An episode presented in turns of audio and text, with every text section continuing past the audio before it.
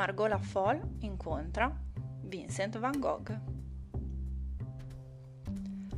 Vincent Wilhelm van Gogh nasce a Zundert in Olanda il 30 marzo del 1853. La situazione al contorno della sua nascita è decisamente peculiare e di pessimo auspicio. Vincent infatti viene alla luce lo stesso giorno di suo fratello maggiore, che però era nato morto. Non contenti di questa macabra coincidenza, i genitori di Van Gogh decidono di dare al bimbo lo stesso nome del primo figlio. La tragedia entra quindi a far parte della vita di Vincent ancora prima che lui se ne renda conto. Nonostante ciò, la sua infanzia è tutto sommato serena e gli viene anche data la possibilità di studiare lingue e disegno. Vincent è un ragazzo dal temperamento tranquillo, quasi sempre assorto nei suoi pensieri, e il suo percorso scolastico si interrompe a 15 anni, complice il suo scarso rendimento e le difficoltà economiche del padre, che era un pastore protestante. Vincent viene assunto allora, raccomandato dallo zio, in una casa d'arte per la quale lavorerà anche il fratello Teo, al quale Vincent sarà molto legato tutta la vita e con il quale scambierà una fitta corrispondenza epistolare. Grazie a questo lavoro Vincent inizia a viaggiare, va a Bruxelles, poi a Londra, poi a Parigi e comincia ad avvicinarsi all'arte, alla quale però partecipa inizialmente solo come spettatore. A vent'anni la sua indole malinconica sfocia nel primo vero episodio depressivo, in seguito ad un rifiuto da parte della ragazza di cui era innamorato. Vincent si isola, trascura se stesso il lavoro e trascorre le intere giornate a leggere la Bibbia, che diventa una vera e propria ossessione. Tornato in Olanda, grazie allo zio che lo aveva raccomandato in precedenza, Vincent non sembra apprezzare tutto questo nepotismo e invece di lavorare si rinchiude nel retrobottega a tradurre le sacre scritture in ogni lingua da lui conosciuta. Il suo fanatismo religioso lo porta a trasferirsi in Belgio, dove conduce una vita incentrata sulla regola francescana della povertà.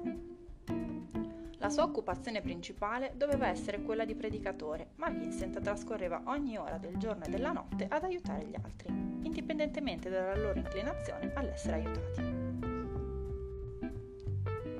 Questa sua fissazione trovò molte resistenze nella società di minatori nella quale si era stabilito e ben presto fu invitato a predicare altrove.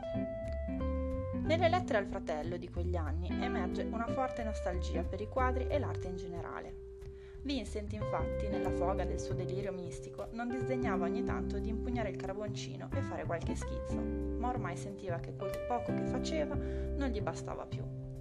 La sua folle abnegazione e il suo vivere senza nulla lo portarono ben presto ad avere ripercussioni sul suo stato di salute. Era magro, denutrito e dormiva pochissimo. Era anche iniziato un circolo vizioso per cui più il corpo soffriva, più la mente si ammalava, e viceversa. Nel 1881 Vincent torna dai genitori, dopo un soggiorno a Bruxelles in cui aveva frequentato gallerie d'arte e aveva deciso che non avrebbe mai più abbandonato la vocazione artistica, studiando tecniche prospettiche e anatomiche.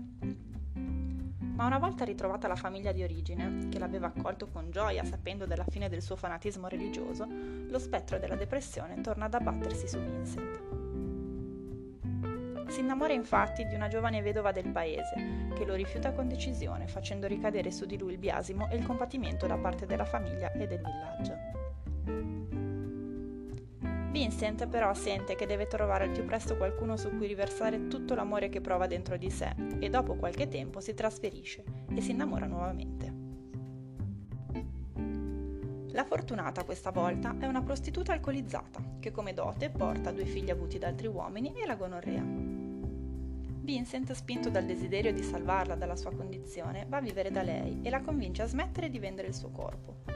La situazione però precipita quando Vincent viene ricoverato a causa della gonorrea passatagli dalla ragazza. I due, che vivevano solo dell'arte di Vincent, si ritrovano ora senza più sostentamento economico, che già era insufficiente. La ragazza quindi torna a prostituirsi e Vincent, consigliato dal fratello, nel 1883 lascia la donna e si trasferisce nuovamente dai genitori. La convivenza però è sempre complicata e questa situazione amplifica l'ispirazione artistica di Vincent che comincia a produrre dipinti e schizzi in grande quantità, eliminando gradualmente dalla sua vita attività secondo lui di poco conto, quale il nutrirsi e il dormire. Se la carriera artistica andava a gonfie vele, la vita privata era lacerata da tragedie nonostante fosse riuscito a trovare una nuova relazione. Vincent viene accusato della gravidanza di una contadina e la sua fidanzata ufficiale tenta il suicidio a causa delle malelingue sulla loro unione. Inoltre, il padre muore di infarto subito dopo un litigio con il figlio. Dopo la morte del padre, Vincent si trasferisce ad Anversa, dove scopre una passione per le stampe provenienti dal Giappone e si interessa molto alla cultura sociale e artistica di questo paese. Il soggiorno comunque dura poco e Vincent va a vivere dal fratello, che nel frattempo si era trasferito a Parigi e qui rimane per due anni, che saranno in ogni caso turbolenti, a causa del temperamento dell'artista, che fatica a trovare una rete di pari con cui condividere la propria crescita pittorica. Nel 1888 Vincent si trasferisce ad Arles, in Provenza, dove secondo lui la luce del posto poteva dargli un'ispirazione nuova ed in effetti il primo anno nel sud della Francia produce più di 200 dipinti. Ma l'arte non è l'unica cosa a moltiplicarsi. Infatti aumenta anche l'uso di alcol e di assenzio, sempre evitando di mangiare e dormire regolarmente. Nella sua mente inizia a crearsi l'idea di una sorta di società artistica, strutturata come se fosse un monastero, piena di pittori con cui lui poteva vivere e confrontarsi.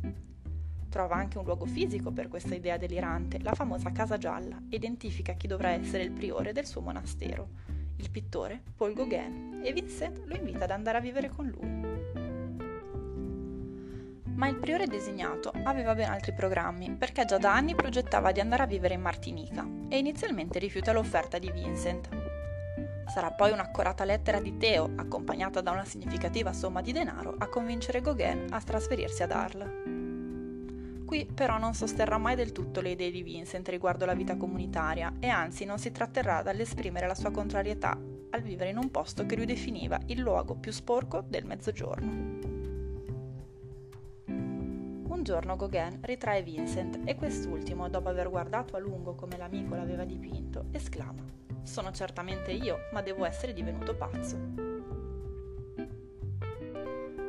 La sera stessa i due colleghi si trovano come sempre per bere insieme al bar e Vincent inizia a manifestare una discreta aggressività fisica e verbale nei confronti di Gauguin. Questa aggressività di Vincent cambierà totalmente direzione nei mesi successivi e diventerà autodiretta, culminando con l'atto di tagliarsi il lobo dell'orecchio sinistro dopo un acceso litigio con il collega. Il tutto avvenne in un momento di forte crisi allucinatoria e Vincent viene trovato la mattina successiva addormentato nella sua camera dalle pareti imbrattate di sangue. Vincent viene quindi ricoverato nell'ospedale di Arles, da cui uscirà dopo qualche giorno con una serie lunghissima di diagnosi psichiatriche che vanno dalla schizofrenia al disturbo bipolare, dall'epilessia al saturnismo, cioè l'avvelenamento da piombo contenuto nei colori usati per dipingere. Alla fine dell'Ottocento la follia è quasi totalmente istituzionalizzata. Le terapie, ancora lontane dall'utilizzo di farmaci, si sviluppano all'interno di strutture ospedaliere quali i manicomi. Così viene interrotto quel minimo dialogo che poteva esserci tra società e il folle, che riduce al minimo la sua espressività, riducendola ad un dialogo interiore, lontano dalle orecchie del giudizio sociale. Nel maggio del 1889 Vincent decide autonomamente di farsi ricoverare nell'ospedale psichiatrico di Saint-Rémy-de-Provence. Inizialmente Vincent non vuole dipingere perché, come spesso gli capitava dopo un episodio delirante, era sprofondato in una profonda depressione. Seguirà però i consigli del suo medico, il dottor Peyron, e inizierà a disegnare le vedute del manicomio, interrompendo quel silenzio espressivo che tanto caratterizza i ricoveri in manicomio. Qui non si convince pienamente di essere folle e in molte lettere al fratello scrive che i suoi dipinti sono la prova reale della sua sanità mentale, perché nessun pazzo è in grado di ritrarre la realtà della natura. Vincent rimane a Saint-Rémy per un anno, durante il quale produce circa 150 dipinti, che è davvero un numero straordinario contando le numerose crisi depressive e allucinatorie che si susseguiranno, nonché un tentato suicidio dopo nemmeno sei mesi di ricovero. Questi aggravamenti si presentano anche in seguito alla notizia del matrimonio del fratello e della nascita di un nipotino, a cui viene dato il nome di Vincent. Vincent teme che questo allontanerà da lui il fratello, ma viene smentito alle sue dimissioni dal manicomio perché Teo lo fa immediatamente venire ospite a casa sua per qualche giorno per fargli conoscere la moglie e il figlio. Dopodiché Vincent affronterà l'ultimo trasferimento della sua vita a Auvers-sur-Oise, a 30 km da Parigi. questo periodo Vincent respira una primaria di fama e di riconoscimento dalla comunità artistica. Questo interesse per le sue opere, unito alle crescenti difficoltà familiari di Teo che lo destabilizzano molto, fanno sì che Vincent diventi sempre meno incline alla compagnia degli altri, preferendo la solitudine e l'isolamento. Vincent muore a fine luglio nel 1890 in seguito ad un colpo d'arma da fuoco autoinflittasi o almeno questo è quello che riportano le cronache del tempo. Pare che si sia sparato dopo aver ritratto il suo ultimo tramonto sulle campagne.